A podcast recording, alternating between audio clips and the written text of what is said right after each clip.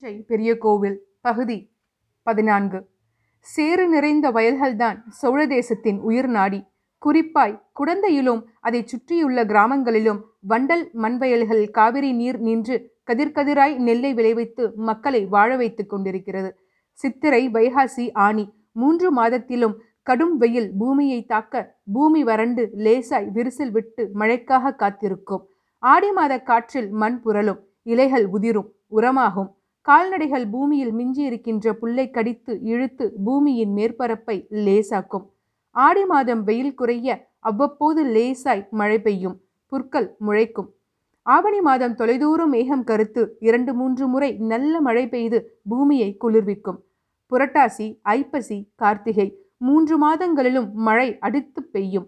மனிதர்களோ மிருகங்களோ பறவைகளோ வெளியே தலைகாட்ட முடியாத அளவுக்கு மூர்க்கமாய் பூமியை குளிர் தாக்கிக் கொண்டிருக்கும். விரிசலின் உள்ளே நீர் பாய்ந்து பத்து முழம் அளவுக்கு நீர் தரைக்குள் இறங்கி உள்ளே தேங்கி நிற்கும். அந்த நேரத்தில் என்ன விதைத்தாலும் முளைவிடும். கைதவறி சிந்திய தானியம் கூட முளைவிட்டு பயிராகும். எல்லா இடங்களிலும் எல்லா வகை செடிகளும் முளைத்து சோழ தேசம் பச்சை பசேல் என்று இருக்கும். மழை வருவதற்கு முன்பே காவிரியில் வெள்ளம் வடு வந்துவிடுவதும் உண்டு. தொலைதூரத்தில் குடகு மலையில் மழை பெய்ய அந்த பலத்த மழை காரணமாக காவிரி பொங்கி பிரவாகமாக வந்து வெயில் சுளிரென்று காய்ந்து கொண்டிருக்கிற நேரத்திலேயும் அடர்த்தியாய் அகலமாய் சிலிர்த்து கொண்டு ஓடுவதை தஞ்சை மக்கள் பலமுறை பார்த்திருக்கிறார்கள். கிழக்கே இருட்டுகிறதோ மேகம் இருட்டுகிறதா என்று அவர்கள் கவலையோடு பார்ப்பார்கள். மூன்றாம் பிறை சந்திரனில் வடகோடு உயர்ந்திருக்கிறதா தாழ்ந்திருக்கிறதா என்று ஒருவரோடு ஒருவர் பேசிக்கொள்வார்கள் வடகோடு உயர்ந்திருப்பின் குடகு தேசத்தில் மழை வந்துவிடும் ஆடி மாதம் கரை புரண்டுவிடும் வெகு தொலைவே மழை வந்து தமிழ் மண்ணை நினைப்பதற்காகவே காவிரி பொங்கி பிரவாகமாக ஓடிக்கொண்டிருக்கிறாள். தாயார் வீட்டு சீதனத்தை அள்ளி எடுத்துக்கொண்டு மிகுந்த ஆவலோடு திருச்சிபுரம் நோக்கி ஓடி வந்து இதோ பார் என் அகத்தில் எத்தனை கொடுத்திருக்கிறார்கள்? எல்லாம் உங்களுக்குத்தான் என்று நல்ல சொத்து சுகத்தோடு வந்த மருமகளைப் போல காவிரி செயல்படுவாள். சோழ தேசத்து மக்களும் அதே அன்போடு காவிரிக்கு மரியாதை செய்வார்கள். வந்துவிட்டாளா என்று ஆவலாக கேட்டுக்கொள்வார்கள். காவிரியில் வெள்ளம் வருவது அற்புதமான காட்சி. மெல்ல மெல்ல மணல் தடவி கணுக்கால் அளவு நீர் விரியும். அந்த நீரை காலால் எட்டி உதைத்து கொண்டு சிறு சிறுவர்கள் ஊருக்கு கொண்டு வருவார்கள். வா வா என்று மண்வெட்டியால் வழி செய்து அவளை தன் ஊருக்கு இழுத்து வருவார்கள். அந்த ஊருக்கு இழுத்து வந்து மண் ஈரமானதும் அடுத்த ஊர் மக்கள் அங்கிருந்து மறுபடியும் காவிரியை இழுத்து கொண்டு தங்கள் ஊருக்கு போவார்கள். கடை மடை வரை காவிரிக்கு இளைஞர்களாலும் சிறுவர்களாலும் உற்சாகமான வரவேற்பு கிடைக்கும். நான்கு நாட்களில் காவிரியில் முழங்கால் ஜலம் வந்துவிடும். யாரும் இறங்கி குளிக்க மாட்டார்கள். கலங்களாய் பழுப்பாய் ஓடுகின்ற ஜலத்தில் கால் வைக்கல் ஆகாது என்பதுதான் எழுதப்படாத சட்டம். அது ஆரோக்கியமல்ல என்று எல்லோருக்கும் தெரியும். சில சமயம் கரையோரத்து விஷ ஜந்துக்கள் கூட அடித்து கொண்டு வரப்படலாம் என்பதால் காவிரியை கரையோரம் உட்கார்ந்து வெறுமனே வேடிக்கை பார்த்து கொண்டு மட்டும் இருப்பார்கள். பழுப்பு குறைந்து நீர் தெளிந்து வேகம் அதிகரித்த பின் நீரில் இறங்க ஆரம்பிப்பார்கள். இதற்குள் கிராமங்களில் பல இடங்களில் மடை வெட்டி காவிரியை திசை திருப்பி மதகு தூக்கி உள்ளே வரவழைத்து காய்ந்து போன வயல்வெளிகளை ஈரமாக்குவார்கள். காவிரி ஜலம் உள்ளே நுழைந்ததும் ஒரு சுமங்கலியை வரவேற்பது போல மஞ்சளும் குங்குமமும் முளப்பாறையும் போட்டு அவளை வயலுக்குள் வரவேற்பார்கள். அம்மா வா என்று விழுந்து கும்பிடுகிற பெண்கள் கூட உண்டு. ஏனெனில் காவிரி நித்திய சுமங்கலி. ஆடி மாத காவிரி இரண்டு கரைகளையும் தொட்டுக்கொண்டு கனகம்பீரையாய் விரைந்து போவாள். அப்போது ஜனங்கள் இறங்கி குளிக்க துவங்குவார்கள். காவிரியில் முங்கி குளித்துவிட்டு வேட்டிகளையும் தலைப்பாகையும் இடுப்பு துண்டையும் கல் வைத்து உலர வைப்பார்கள். ஆடி மாத காற்று என்றால் அதில் கல்லையும் புரட்டி போட்டு விடுகிற வேகம் இருக்கும். குறிப்பாய் காவிரி கரையோரம் குளித்துவிட்டு இடுப்பு கோபணத்தோடு உட்கார்ந்து கொண்டிருக்கும் போது காற்றினுடைய சிலுசிலுப்பு உடம்பை கடுமையாக தாக்கும். மனமும் உடம்பும் குளுமையாக இருக்கிற நேரம் அது. துணி உலரும் வரையில் சிறுசிறுப்பான காற்றில் காத்திருந்துவிட்டு முக்கால்வாசி உலர்ந்ததும் இடுப்பில் கட்டிக்கொண்டு மெல்ல கோவில் நோக்கி நடப்பார்கள். ரசனையே இல்லாதவனுக்குள்ளும் பாட்டு பொங்கும் நேரம் அது. காவிரி குளியல் காற்றின் ஊதல் இடுப்பு வேட்டியின் மெல்லிய ஈரம் எல்லாம் சேர்ந்து ஒரு மிக குளுமையான மனோநிலையை மனிதர்களுக்கு ஏற்படுத்தும். தஞ்சை மக்கள் கலைஞர்களாக இருக்க காவிரி நதி மிகுந்த முக்கிய காரணத்தை கொண்டிருந்தது. உழவர்கள் கலப்பையை மண்ணில் இறக்கி காவிரி நீர் ஓடிய வயலை உழத் தொடங்குவார்கள். கீறி கீறி மண்ணை புரட்டி இன்னும் சேராக்குவார்கள். வயலெல்லாம் வரப்பெல்லாம் மனிதர்கள் போகின்ற பாதைகள் ஈரமாக இருக்கும். மண்ணை புரட்டிவிட்டு ஒரு வாரம் காத்திருந்தால் புற்கள் சான் உயிர முளைத்துவிடும். மறுபடியும் இறங்கி புரட்டினால் மொத்த புல்லும் மண்ணுக்கடியில் போய் உரமாகும். பிறகு நல்ல நாள் பார்த்து விதைக்க துவங்குவார்கள். விதைக்க ஆரம்பித்து விட்டால் சோழ தேசத்தில் விவசாயத்தை தவிர வேறு எந்த பேச்சும் இருக்காது. ஒரு மாத நாற்றங்கால் வளர்ந்து முழங்கை உயரும் வர மெத்ராமாய் பறித்து குடும்பம் குடும்பமாய் வயலில் இறங்கி நாற்று நடுவார்கள். புரட்டாசி ஐப்பசியில் மழை வர நீர் எல்லா பக்கமும் பரவ நெற்கதிகள் நீரை உறிஞ்சி குடித்து நல்ல உயரத்துடன் வளரும். கார்த்திகையில் மழை குறைந்து குளிர் ஆரம்பமாகும். நெற்கதிர்கள் பால் பிடிக்கும். மார்கழியில் தடை சரியும். தை மாதம் நீரை மடக்கி பூமியை வரல் விடுவார்கள். நெற்கதிர்கள் தலை சாய்க்கும். அறுக்க ஆரம்பித்து விடுவார்கள். போரடிப்பார்கள். உயரத் தூக்கி உமி பிரிப்பார்கள். நெல்லை கூடை கூடையாய் கொண்டு வந்து உலர்த்துவார்கள். என்ன விளைந்தது? விளைச்சல் எப்படி? என்று பேசுவார்கள். அந்த வருடம் முழுவதும் அடுத்த ஆடி மாதம் வரையும் எந்த குறையும் இல்லை என்று சந்தோஷமாக பேசிக்கொள்வார்கள். நெல் மட்டுமல்ல நெல்லோடு கரும்பும் காய்கறிகளும் வெற்றிலையும் வாழையும் ஏகப்பட்ட பூச்செடிகளும் அந்த நேரம்தான் வளர்ந்து கிளைத்து செழித்து ஓங்கும். சோழ தேசம் பஞ்சமே இல்லாத ஒரு அற்புதமான இடம்.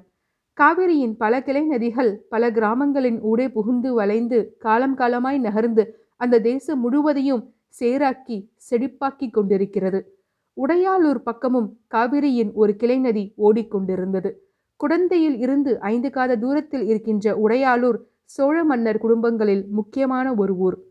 மேல் பழையாறை கீழ்ப்பழையாறை என்று அரச குடும்பங்கள் வசிக்கின்ற இடம் தாண்டி இருக்கும். உடையாளூர் வேளாளர்கள் அதிகம் குடியிருக்கும் கிராமமாக திகழ்ந்து வந்தது. கீழ்ப்பழையாறிலும் மேல் பழையாறிலும் கட்டுக்காவல்கள் அதிகம் இருக்கும். தெருவில் விரைந்து போனால் சோழ மன்னரின் மெய்க்காவல் படையாட்கள் தடுத்து நிறுத்துவார்கள். எங்கே விரைவாக போகிறாய்? என்று கேட்பார்கள். நான்கு பேர் கூட்டம் கூடி சிரித்தால் வந்து அருகே நின்று கொள்வார்கள். ஏதேனும் முக்கிய விஷயமா? என்று மெல்ல பேசுவார்கள். ஏதும் இல்லை என்றால் கலைந்து போங்கள் என்று உத்தரவிடுவார்கள். லேசாக மறுத்தாலும் முரட்டுத்தனமாக நடந்து கொள்வார்கள். பழையாறை என்பது அரண்மனையை சார்ந்த இடம்.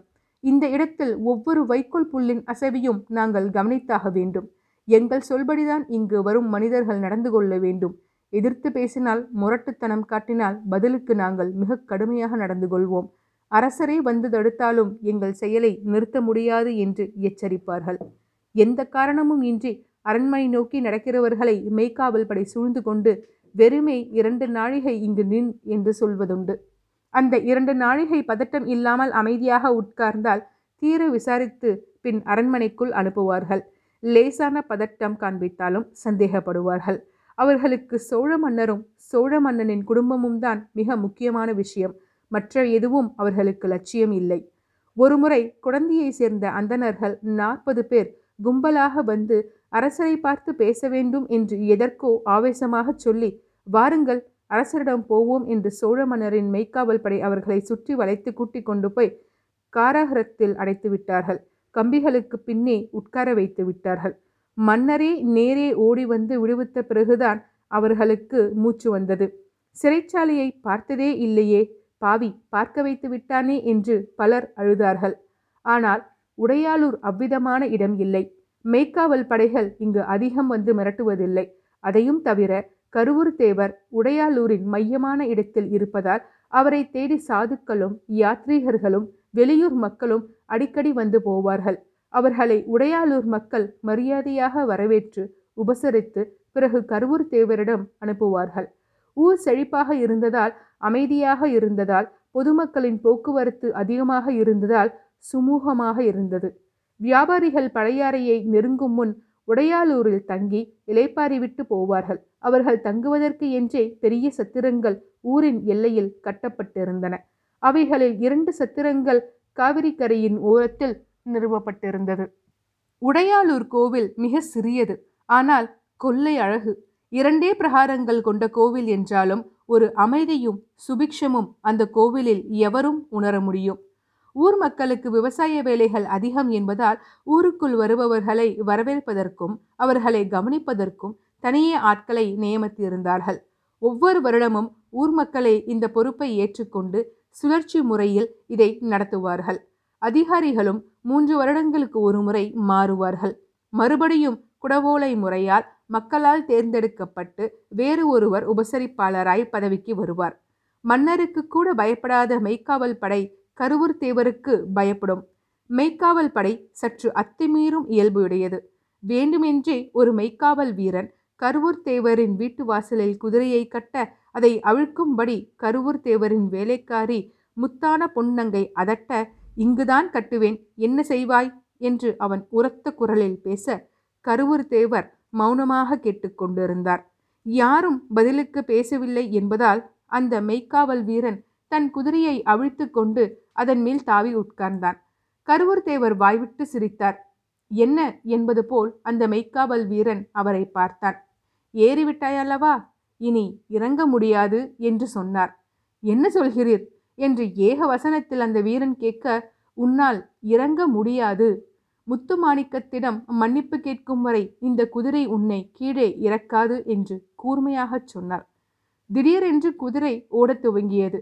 காடு மேடு ஆறு சேறு வயல்கள் எல்லாம் தாண்டி பல காதங்கள் அவனை சுமந்து ஓடியது. அந்த வீரனின் இடுப்பும் வாயும் வயிறும் நோக நோக ஓடியது. அவன் கதறி கதறி பல்வேறு விதங்களில் குதிரையை நிறுத்த முயற்சித்து தோல்வியடைந்தான். அந்த மெய்க்காவல் வீரன் பல்வேறு விதங்களில் அந்த குதிரையை நிறுத்த முயற்சி செய்து தோல்வி அடைந்து மறுபடியும் குதிரையை உடையாளூர் நோக்கி திருப்பி வந்தான். காலையில் சூரியன் உதயமாகி மூன்று நாளிகைக்கு குதிரை ஏறியவன் இருட்டி இரண்டு நாழிகை பொறுத்து கருவூர்தேவர் வீட்டு வாசலுக்கு முன் வந்து நின்று இரண்டு கைகளையும் தூக்கி மன்னிக்க வேண்டும் மன்னிக்க வேண்டும் என்று கதறினான். முத்தான பொன்னங்கையை நோக்கி கைகூப்பினான் இடைவாளை கலற்றி தரையில் எறிந்தான். தலைப்பாகையை உருவி தரையில் போட்டான். மேல் சட்டையை கலற்றி இடப்புறம் வீசினான். இடுப்பு வேட்டியை உருவி வலப்புறம் வீசினான். அவன் வெறும் கோவணத்தோடு குதிரையில் உட்கார்ந்து கொண்டிருக்க குதிரை எகிரிக்கொண்டே இருந்தது. போதும் என்று ஒரு வார்த்தை கருவூர் தேவர் சொல்ல குதிரை அமைதியானது. அந்த மெய்க்காவல் வீரன் உடம்பு நடுங்க கீழே இறங்கி சுருண்டு விழுந்து மெல்ல தவழ்ந்து வந்து கருவூர் தேவரின் காலில் விழுந்து என் கர்வத்தை மன்னிக்க வேண்டும். எனக்கு இதற்கு மேலும் தண்டனை இருப்பினும் நீங்கள் தரலாம். நான் ஏற்றுக்கொள்ள சித்தமாக இருக்கின்றேன் என்று சொன்னான். நீ மெய்க்காவல் செய்தது போதும். உன் ஊருக்கு போய் உழவு தொழில் செய் என்று அவனை கருவூர் தேவர் திருப்பி அனுப்பினார். அஞ்சில் இருந்து பழையாறை மெய்க்காவல் வீரர்கள் எவரும் உடையாலூரில் வாலாட்டுவதில்லை. கருவூர் தேவரின் புகழ் சோழ தேசம் முழுவதும் பரவியது. கருவூர் தேவர் சிறந்த வைத்தியர் சித்த புருஷர் ஞானி சோழ மன்னர் ராஜராஜர் விரும்பி ஏற்றுக்கொண்ட குரு. அரசாங்கத்தின் முக்கிய முடிவுகளை சேனாதிபதி கிருஷ்ணன் ராமன் என்கிற மும்முடி சோழ பிரம்மராயர் அவருக்கு தெரிவித்துவிட்டுத்தான் தொடர்ந்து நடத்துவார். அவர் அறியாத சோழ தேசத்தில் ஏன்? பரத கண்டத்தில் ஏன்? இந்த பிரபஞ்சம் முழுவதும் எதுவும் அசைவதில்லை. அவருடைய முழு பலம் தெரிந்தவர்கள் வெகு சிலரே. அருண்மொழிப்பட்டரின் அப்பா சேனாதிபதியான கிருஷ்ணன் ராமன் என்கிற பிரம்மராயர் உடையாளூருக்கு அருண்மொழியை அனுப்புகின்ற போது மறந்து போயும் அவருக்கு எதிரே மரியாதை குறைவாக ஒரு வார்த்தை கூட சொல்லிவிடாதே. மரியாதை குறைவாக ஒரு எண்ணம் கூட தோன்ற விட்டுவிடாதே உன் எண்ணம் தோன்றுகின்ற போதே உனக்கு முன் அந்த எண்ணத்தை அவரால் அறிய முடியும். கருவூர் தேவர் எல்லாம் கடந்தவர் எங்கும் இருப்பவர். அவர் இறைவனின் அம்சம். சோழ தேசத்தின் உயர்வுக்கு மிக முக்கிய காரணம் கருவூர் தேவர். இதை ராஜராஜர் நன்கு அறிவார். அரண்மனையில் உள்ள பல பெண்டிர்களும் முக்கியமானவர்களும் அறிவார்கள். எனக்கும் தெல்ல தெளிவாக தெரியும். தயவு செய்து நீயும் புரிந்துகொள். அவரை நோக்கி சிறிதளவும் பிசகாக நடந்து கொள்ளாதே. இது என் கட்டளை. மீறி நடந்ததாக தெரிந்தால் அவர் உன்னை தண்டிக்கிறாரோ இல்லையோ நான் உன்னை கடுமையாக தண்டிப்பேன் என்று எச்சரித்து அனுப்பினார். தன் அன்பு தந்தையும் சேனாதிபதியுமான பிரம்மராயர் இத்தனை கடுமையாக பேசி அருண்மொழி பார்த்ததே இல்லை. அவன் அப்பாவை நமஸ்காரம் செய்து தந்தையே உங்கள் உத்தரவுப்படி கருவூர் தேவரை நெஞ்சுக்குள் வைத்து போற்றி நடந்து கொள்வேன். சிறிதளவும் அவரை எதிர்க்கின்ற ஒரு மனோபாவத்தை வளர்த்து கொள்ள மாட்டேன். அதே நேரம் எனக்கு இருக்கின்ற கேள்விகளை பிரபஞ்சம் பற்றிய சந்தேகங்களை வாழ்க்கை பற்றிய அலசல்களை அவரிடம் கேட்டு தெரிந்து கொள்ள வேண்டும் என்ற ஆவல் இருக்கிறது. இதற்கு உங்கள் அனுமதி வேண்டும் என்று கைகூப்பினான் இதை என்னிடம் கேட்பதை விட அங்கு போய் நின்றதும் அவரிடம் கேள். அவர் கற்றுத்தருகிறேன் என்று மேற்கொண்டு இதனால் தொடர்ந்து பேசினால் பேசு. இல்லையெனில் வெறுமே அங்கு ஒரு வேலைக்காரனாக இரு என்று பதில் சொன்னார். அருண்மொழி சம்மதித்தான். சோழ தேசத்தின் வழிகாட்டியாக இருக்கின்ற கருவூர் தேவரோடு ஓரிரு மாதம் இருப்பதற்காக அவரை நோக்கி வந்து அவரை நமஸ்கரித்து அவர் அனுமதி பெற்று அவர் வீட்டிற்கு எதிரே உள்ள ஒரு வீட்டில் தங்கியிருந்து அவரை தினசரி தரிசித்து வந்தான். கருவூர் தேவர் அருண்மொழியை அருகே உட்கார வைத்து அவன் தகப்பனாரான சேனாதிபதி கிருஷ்ணன் ராமனுடைய நலங்களை பற்றி விசாரித்தார். அவன் படிப்பு பற்றி விவரம் தெரிந்து கொண்டார். இரு என்று கட்டளையிட்டார். கருவூர் தேவர் அருண்மொழியை சேனாதிபதியின் மகன் என்று கொண்டாடவும் இல்லை புறக்கணிக்கவும் இல்லை. எப்போது அவனிடம் பேச வேண்டுமோ என்ன அவனிடம் பேச வேண்டுமோ அதை மட்டும் தெளிவாக பேசி வந்தார். குரு என்பவருக்கு அருகில் உட்கார்ந்திருப்பது போல் சந்தோஷமான விஷயம் உலகத்தில் வேறு எதுவும் இல்லை. எல்லாம் கற்றறிந்து எந்த கேள்விக்கும் பதில் கொடுத்து எது பற்றியும் தெளிவாக பேசி உள்ளுக்குள் இருக்கும் சந்தேகங்களை மெல்ல அகற்றி சீடன் அறியாமலேயே அவனை வழிநடத்தி கொண்டு போகின்ற மகானுக்கு குரு என்றுதானே பெயர். அப்படிப்பட்ட குருவின் சந்திதானம் எத்தனை இதமானது? வாழ்க்கையை பற்றி எவ்வளவு பெரிய நம்பிக்கைகளை இவர் பேச்சுக்கள் கொடுக்கின்றன? அருண்மொழி பட்டன் ஆச்சரியத்தோடு தன் எதிரே அமர்ந்திருக்கின்ற கருவூர் தேவரை பார்த்து கொண்டிருந்தான். கரூர் தேவருக்கு இடப்பக்கம் அவன் அமர்ந்திருக்க வலப்பக்கம் உள்ளவர்களையே அவர் பார்த்து கொண்டிருந்தார். நீண்ட வெள்ளை தாடி அதைவிடவும் வெண்மையாய் பூத்த தலைமுடி சுருக்கங்கள் விழுந்த முகம் மெத்து மெத்தென்ற உள்ளங்கைகள் நீண்ட விரல்கள் பொன்னிறத்தோடு கூடிய முழங்கை ரோமங்கள் எலும்புகள் துருத்தி கொண்டிருக்கும் உடம்பு கூர்மையான கண்கள் அசைந்து படம் போன்ற மார்பு உபவாசத்தால் ஒட்டிய வயிறு நல்ல உயரம் அவர் அவ்வப்போது சிரிக்கும் பொழுது மனம் சொக்கிப்போய் அவரையே பார்த்து கொண்டிருக்கும். பேச்சை விட அந்த சிரிப்பில்தான் எல்லோரும் மனம் மயங்கி அவர் காலின் கீழ் வழித்து போட்ட உணவாய் விழுந்து கிடக்கிறார்கள். அவர் யாரையும் வேற்றர்களாக பார்க்கவில்லை. எவரையும் பிரித்தே எண்ணவில்லை. யார் வந்தாலும் எழுந்திருக்கவில்லை. எது நடந்தாலும் பதட்டப்படவில்லை. இது இப்படித்தான் நடக்கும் என்று தெரிந்தது போலவே எப்போதும் அமர்ந்திருப்பார். ஐயா உங்களுடைய ஊரான கருவூர் எங்கிருக்கிறது? நீங்கள் எப்போது பிறந்தீர்கள்? எதிரி அமர்ந்திருந்த ஒரு படித்த இளைஞன் கைகட்டி கொண்டு கேள்வி கேட்டான். என்னுடைய தாயின் கருப்பைதான் நான் பிறந்த ஊர். என் தாய் எந்த ஊரில் இருந்தாள் என்று எனக்கு தெரியவில்லை. அதை பற்றி நான் அக்கறையும் படவில்லை. என் தாயினுடைய ஊருக்கு வந்து சேர்ந்த உடனேயே அந்த ஊர் பற்றி நான் தெரிந்து கொண்டு விட்டேன். அந்த ஊரில் நான் வளர்ந்த ஒவ்வொரு நொடியும் எனக்கு ஞாபகம் இருக்கிறது. நான் வெறும் ஆத்மாவாக அங்கு இருந்ததும் அந்த ஆத்மா என் மனதை மலர வைத்ததும் மனம் மலர புத்தி ஒன்றானதும் புத்தி பலமாக உடம்பில் உள்ள அவயங்கள் வளர்ந்ததும் அவைகளுக்கு புத்தி கட்டளையிட்டதும் எனக்கு தெள்ளத் தெளிவாய் நினைவில் இருக்கிறது. எல்லா மனிதர்களுக்கும் கருவில் வாழ்ந்த காலம் நினைவில் இராது. அதனால்தான் அவர்கள் மனிதர்கள். கருவில் வாழ்ந்த காலம் எவனுக்கு நினைவில் இருக்கிறதோ அவன் தேவன். நான் சாதாரண மனிதன் அல்ல. நான் மனிதர்களுக்கும் மேலே என்பதால் தான் என்னை தேவன் என்று அழைக்கிறார்கள். நான் கரு என்ற ஊரிலே பிறந்த மனிதனல்லாத தேவன் இனத்தை சார்ந்தவன். நான் சொல்வது ஜாதியை அல்ல என் நிலையை. ஐயா இதைத்தான் கருவிலே உதைத்த திரு என்று சொல்வார்களா? சொல் சொன்னால் கேட்க நன்றாகத்தான் இருக்கிறது. ஐயா நீங்கள் பிறந்த ஊரை எனக்கு தெரிவிக்க வேண்டும். நீங்கள் வாலிபனாக இருந்தபோது யார் அரசு ஆண்டார்கள் என்பதை சொல்லலாம் அல்லவா? ஆஹா தாராளமாய் சொல்லலாம். நான் வாலிபனாக இருந்தபோது ராமர் அரசாண்டார். என்ன? ராமச்சந்திர பிரபு அயோத்தியை தலைநகராக கொண்டு பரதகண்டம் முழுவதும் அரசாண்டு இருந்தார். அவ்வளவு வயதா உங்களுக்கு? ஏன்? கிருஷ்ணருடைய காலத்தில் கூட நான் இருந்திருக்கிறேனே. அவர் யாதவ மன்னராக அங்கு ஆட்சி செய்து பாரத போர் நடத்திய போது நானும் அங்கு போயிருக்கிறேன். கூட்டம் வாயடைத்து நின்றது. ஏன்? நான் சொன்ன பதில் உனக்கு திருப்திகரமாக இல்லையா? கைகட்டி கேள்விகளை கேட்டவனை உற்று பார்த்து கேட்டார் கருவூர் தேவர். எனக்கு தெரியவில்லை ஐயா. நீங்கள் பேசுவது அதிசயமாக இருக்கிறது. நீ உனக்கு தேவையில்லாத விஷயத்திற்கு கேள்வி கேட்டிருக்கிறாய். அதனால் பதில் அதிசயமாக போய்விட்டது. உனக்கு தேவைப்பட்டிருந்தால் பதிலை ஆராய்கின்ற புத்தி உடனே மனதிற்கு வந்திருக்கும். எனவே நீ என்னை பற்றி ஆராய்வதை விட்டுவிட்டு உன்னை பற்றி நீ யார் என்று விசாரிக்க கற்றுக்கொள். நான் யார் என்று எப்படி விசாரிப்பது? இடது பக்கம் அமர்ந்திருந்த அருண்மொழி பட்டன் சட்டென்று கேள்வி கேட்டான். உன்னை உற்று பார்ப்பதின் மூலம். என்னை உற்று பார்ப்பது எவ்விதம் நடக்கும்? அது தியானத்தின் மூலம் நடைபெற வேண்டிய ஒரு விஷயம். தியானம் செய்வதற்கு என்ன முறை? தியானம் செய்வதற்கு மந்திர ஜபம் அல்லது இறைவன் நாமம் திரும்ப திரும்ப சொல்லப்பட வேண்டும். எந்த இறைவன் நாமம் நான் திரும்ப திரும்ப சொல்லலாம்? வேறொருவன் கேட்டான். எதை வேண்டுமானாலும் சொல்லலாம். அதோ அந்த முற்றத்தில் இருக்கின்ற காக்கை காகா என்று அடிக்குரலில் குமுறுகிறதே அதே விதமாக கூட சொல்லலாம்.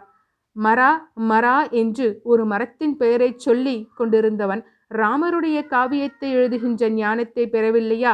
அதேபோல நீயும் அந்த காக்கை போல அடிக்குரலில் குமுறி கற்றுக்கொள். உனக்கு தியானம் கைகூடும்.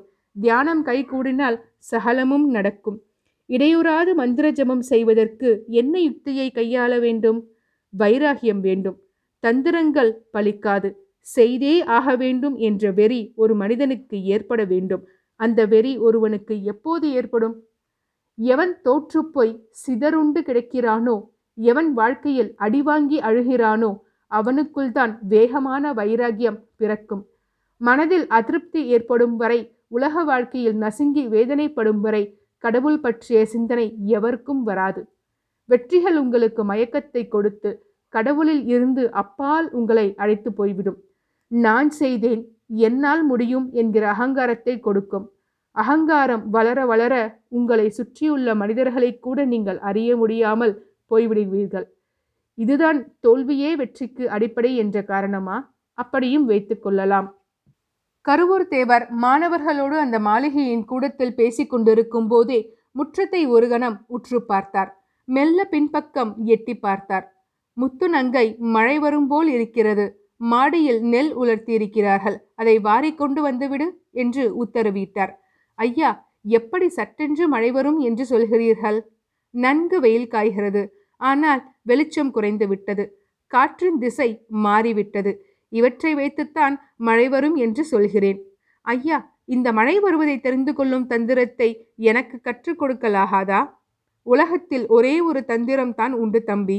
கேள்வி கேட்டவனை நோக்கி அவர் பதில் சொல்ல துவங்கினார். மனதை ஒருமுகப்படுத்தி உள்ளுக்குள் ஆழ அமிழ்ந்து விடுவது என்கின்ற ஒரு தந்திரம்தான் உண்டு.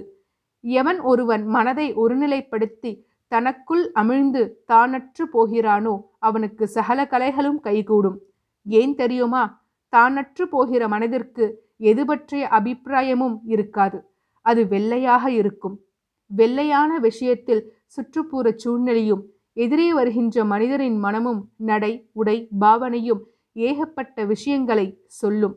அது தவிர சூட்சமமாக பல்வேறு விஷயங்கள் உள்ளுக்குள் பூரிக்கும். அப்படி பூரிக்கின்ற விஷயத்தை மிக சாதாரணமாக எடுத்துக்கொண்டு மிக சாதாரணமாக அந்த மனிதர்கள் வெளியிடுவார்கள். உலகத்தில் பல்லாயிரக்கணக்கான தந்திரங்கள் இல்லை. உன்னுள் நீ அமர்வதே மிகப்பெரிய தந்திரம். அப்படி உள்ளுக்குள் அமர்ந்தவனுக்கு என்ன விதை எங்கே முளைக்கப் போகிறது என்று தெரியும். பூமி எப்போது நடுங்கும் என்று தெரியும். யாருக்கு எந்த இடத்தில் ருத்ரபூமி விதிக்கப்பட்டிருக்கின்றது என்று தெரியும். இவற்றில் எது தெரிந்தாலும் அதை பற்றி அவன் எந்த அபிப்பிராயமும் கொள்வதில்லை. இதை பற்றியாவது அபிப்பிராயம் கொள்ளும்போது அந்த அபிப்பிராயம் கண்ணில் தூசு போல மறைகிறது. அபிப்பிராயத்தின் மீது அபிப்பிராயம் விழுந்து உண்மையை பார்க்க மனது மறந்து போகிறது. தனக்குள் உள்ளவன் அபிப்பிராயங்கள் கொள்வதில்லை. அவன் சுத்தமாக எப்போதும் எந்த கரையும் இன்றி வெளிச்சமாக இருக்கின்றான். வெளிச்சம் அவனுக்கு சகல விஷயத்தையும் காட்டிக் கொடுக்கிறது. அருண்மொழி உட்பட எதிரே உள்ள இளைஞர்கள் அனைவரும் பேச்சற்று அவரையே பார்த்து கொண்டிருந்தார்கள். அவர் மேல்தளத்தில் நெல்மணிகளை பொறுக்குகின்ற சத்தத்தையே உற்று கேட்டுக்கொண்டிருந்தார் முத்து நங்கையும் மழை வராது என்று நினைக்கிறாள். தேவையற்ற வேலை என்று பெருக்குகிறாள். ஆனால் மாலை நிச்சயம் மழை வரும். இப்போது குளிக்கப் போகலாமா என்று அவர் நிதானமாய் கைவூன்றி எழுந்தார். அவருக்கு கைத்தாங்கலாக இரண்டு மூன்று பேர் வந்து தூக்கி நிமிர்த்தி விட்டார்கள். கீழே கிடந்த சால்வையை எடுத்து அவர் மீது போர்த்தினார்கள். அவர் கமண்டலத்தையும் தண்டத்தையும் எடுத்து கொடுத்தார்கள். நீண்ட கழியை கையில் பிடித்து அதை மெல்ல ஊன்றியபடி அவர் வாயில் பக்கம் சென்றார். வாசலிலும் அவரை பார்ப்பதற்கு பத்து பதினைந்து ஆட்கள் வந்திருந்தார்கள். அவர் சற்று நேரம் தரையை பார்த்து சிந்தித்துவிட்டு மெல்ல வாசல் நோக்கி போனார். அருண்மொழி தன்னுடைய உடைவாளை எடுத்து இடுப்பில் கட்டிக்கொண்டு மேல் துணியால் உடம்பையும் உடைவாளையும் போர்த்தி கொண்டு அவரை பின்தொடர்ந்தான். இன்று காலையில் கரைபுரண்டு ஓடும் ஆற்றில் நன்கு நீந்தி குளித்தாயிற்று. களிமண்ணால் முகம் முழுவதும் பூசிக்கொண்டு உலர வைத்து பிறகு மறுபடியும் சுத்தமாய் கழுவிக்கொண்டாயிற்று இருப்பினும் வெயில் உச்சிக்கு வந்த வேலை குளிக்கப் போகலாமா என்று குருநாதர் எழுந்திருக்கிறார். மறுபடியும் குளிக்க வேண்டுமா? அல்லது கரையில் நின்று குருநாதரை வேடிக்கை பார்த்து கொண்டு இருந்தால் போதுமா? அருண்மொழி யோசிக்கத் துவங்கினான். அவர்கள் அந்த மாளிகையை விட்டு வெளியே வந்தார்கள். அது உடையாளூரில் இருக்கின்ற கருவூர் தேவர் மாளிகை. மாளிகை என்ற அளவில் கட்டடம்தான் இருக்கிறதே தவிர உள்ளே எந்த சொகுசான பொருட்களும் வருவதற்கு கருவூர் தேவர் அனுமதிப்பதே இல்லை. கூடம் முழுவதும் தற்பை பாய்கள் தான் பரப்பப்பட்டிருக்கும். காற்று வீசும் ஒரு மூலையில் அவர் தலைக்கு மணப்பலகை வைத்து காலுக்கு சிறிய அரிசி மூட்டை வைத்து படுத்து கொண்டிருப்பார். அல்லது அரிசி மூட்டையை இடது காலில் அண்ட கொடுத்து உட்கார்ந்து பேசிக்கொண்டிருப்பார் அவர் நகர்ந்தவுடன் அந்த அரிசி மூட்டையிலிருந்து அரிசியை கொட்டி சமையல் செய்து விடுவார்கள். வேறு புதிய அரிசியை அந்த பையில் நிரப்பி அவர் காலின் கீழ் வைத்து விடுவார்கள். வாசலில் ஒரு தீப்பந்தமும் சமையல் அறையில் ஒரு கைவிளக்கும் தவிர வேறு விளக்குகள் அந்த வீட்டில் ஏற்றப்பட மாட்டாது வாசலில் உள்ள உடையாளூர் மக்கள் அவரை கண்டதும் காலில் விழுந்து நமஸ்கரித்தார்கள். கருவூர் தேவர் படிவிட்டு இறங்கி மாளிகையின் வெளிப்புறம் போய் நின்று கொண்டார். என்ன வேண்டும்? என்பது போல் எல்லோரையும் உற்று பார்த்தார். வாசலில் இருந்தவர்களில் சிலர் தங்கள் உடல்நலனை பற்றி பேசினார்கள். ஓயாத இருமல் என்று ஒரு கிழவன் கூற அவன் முதுகை தடவி கொடுத்தார்.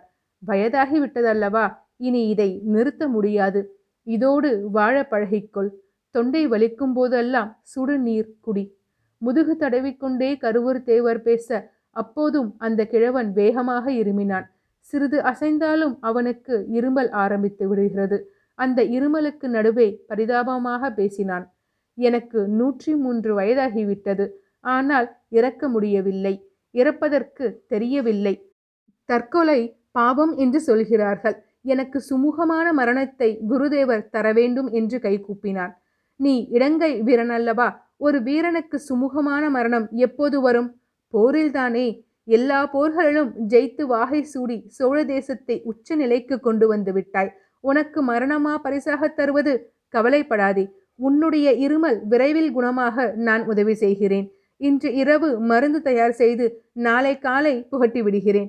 இப்போது நம் மாளிகை வாசலில் படுத்துக்கொண்டு தூங்கு என்று தலையை தடவினார். அப்போது அங்கே இரண்டு பெண்கள் மிகவும் மெல்லிய ஓசையில் ஏதோ பேசிக்கொண்டே இருந்தார்கள். அவர்களுடைய மாதாந்திர விளக்கு பற்றி பேசுவது அவர்கள் முகபாவத்தில் இருந்து தெரிந்தது. கருவூர் தேவர் எந்த சலனமும் இன்றி அதை கேட்டுக்கொண்டிருந்தார். கருவூர் தேவரோடு பேசிய இரண்டு பெண்களில் ஒரு பெண்ணிற்குத்தான் மோசமான வயிற்று வலியும் இரத்தப்போக்கும் இருந்தது போல இருக்கிறது. அவளை சுட்டிக்காட்டி இன்னொருவள் பேச பாதிக்கப்பட்டவள் தலை கவிழ்ந்து மெல்ல விசும்பிக் கொண்டிருந்தாள். அவளுக்கு இருபது வயது இருக்கும். விவசாய குடும்பத்தை சேர்ந்தவள் போல தெரிந்தாள். திருமணமாகி குழந்தையை பெற்ற உடம்பாகவும் பார்ப்பதற்கு தெரிந்தது. கருவூர் தேவர் மெல்ல முணுமுணுக்க அவள் மார்செயலையை நீக்கிவிட்டு பருத்த தன் முளைகளை கருவூர் தேவருக்கு காட்டினாள். கருவூர் தேவர் தன் விரலால் அவள் இருதயத்தை தொட்டு உன்னிப்பாக கவனித்தார். புறங்கையால் மூச்சு காற்று எப்படி வருகிறது என்று பார்த்தார். அவளை திருப்பி முதுகு நீவினார்.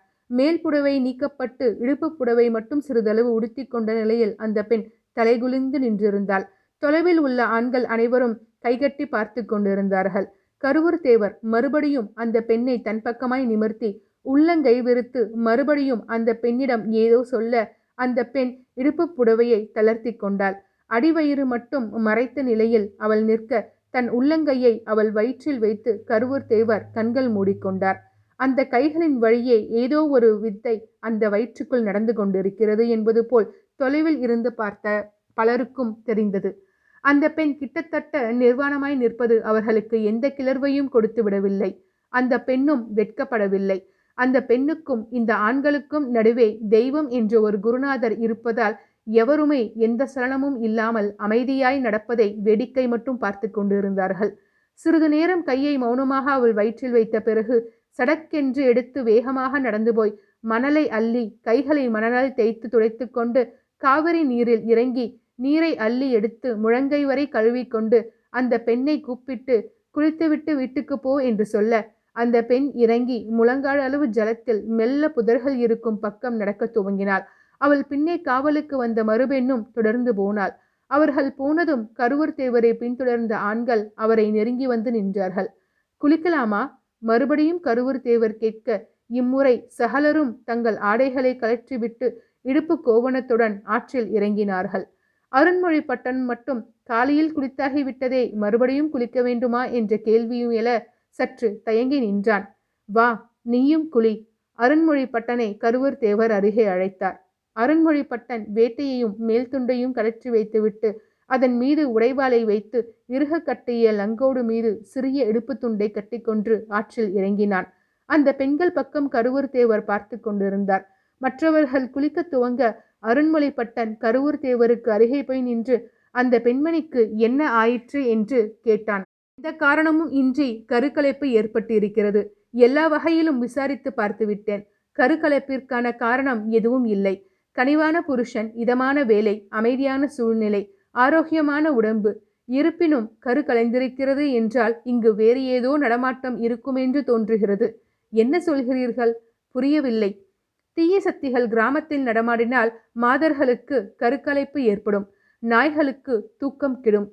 கோவில் சிலைகள் பின்னமாகும். விளக்குகள் அல்லது யாக தீகள் அணையும். நாய்களுக்கு கடும் ஜுரம் ஏற்படும். உடையாளூரில் சில தீய சக்திகள் உண்டா? அருண்மொழிப்பட்டன் கேட்டான். இதுவரை இல்லை. ஆனால் யாரோ ஏவி விட்டிருக்கலாமோ என்று தோன்றுகிறது. இன்று இரவு கண்டுபிடித்து விடலாம். கருவூர் தேவர் திரும்ப சிரித்தார். அவனின் கைகளை கோர்த்து கொண்டார். ஆற்றில் இறங்கி அவன் கைகளை பிடித்து முழுக்கு போட்டார்.